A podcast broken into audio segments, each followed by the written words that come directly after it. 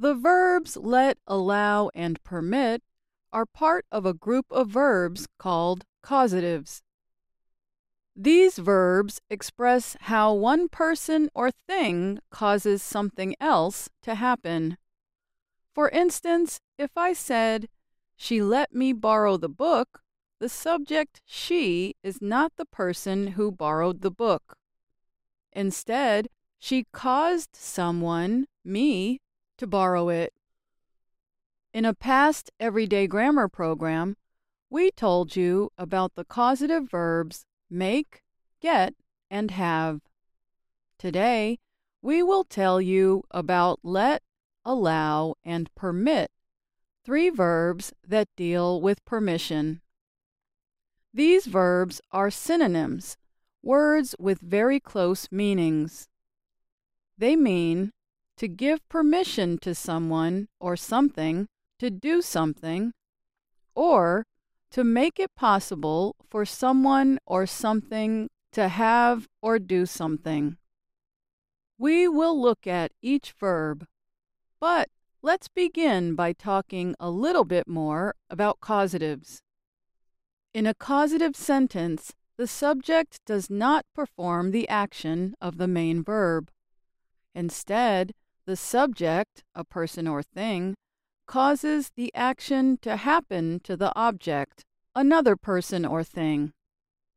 Causative sentences start with a subject, followed by a causative verb, then an object, and then the main verb. Think of it as X causing Y to do something. Okay, now let's talk about let. It is the most informal of the three verbs. Listen to some examples and make a note of which sentences are about possibility and which are about permission.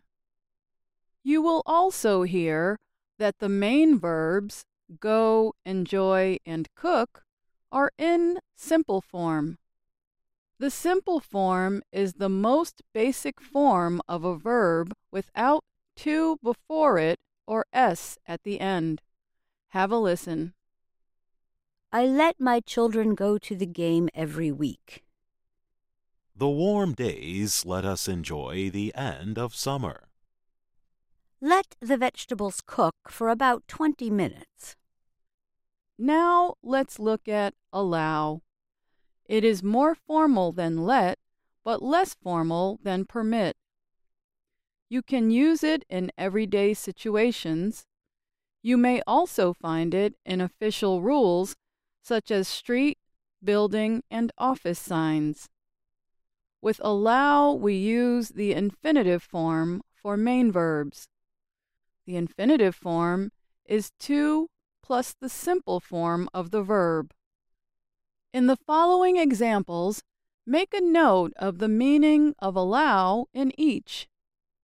Which sentences are about permission? Which are about possibility? And note the use of infinitive main verbs. My teaching skills allow me to help English learners. Her parents do not allow her to eat beef.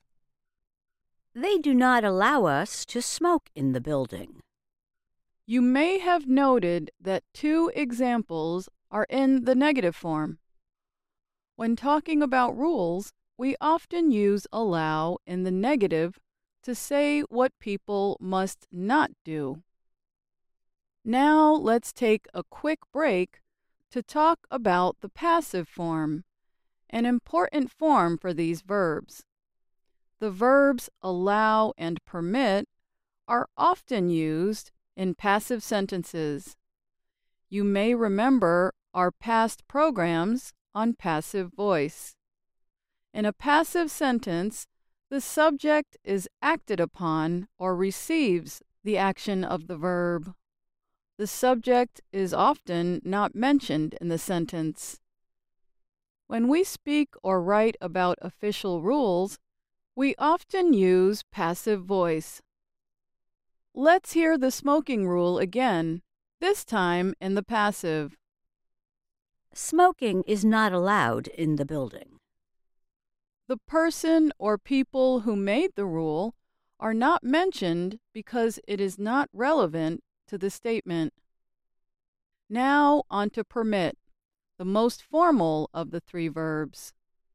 We use it for everyday rules, such as those of a family.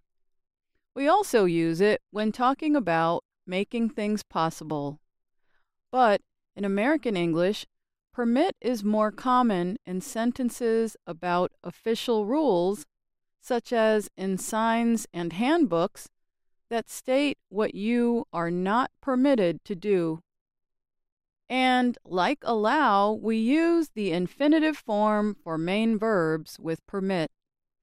Listen for the infinitives in these examples. Her parents do not permit her to eat beef. The city does not permit pets to ride the metro. The zoo does not permit visitors to feed the animals. Again, for official rules, we often use passive voice. Let's hear two of the examples as passive.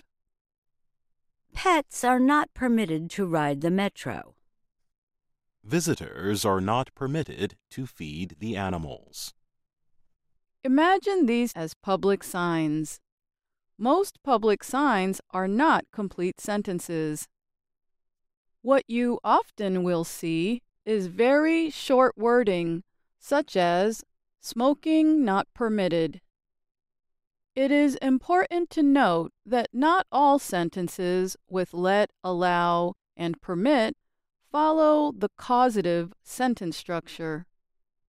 Well, I hope you enjoyed letting me tell you about these causative verbs today. I'm Alice Bryant.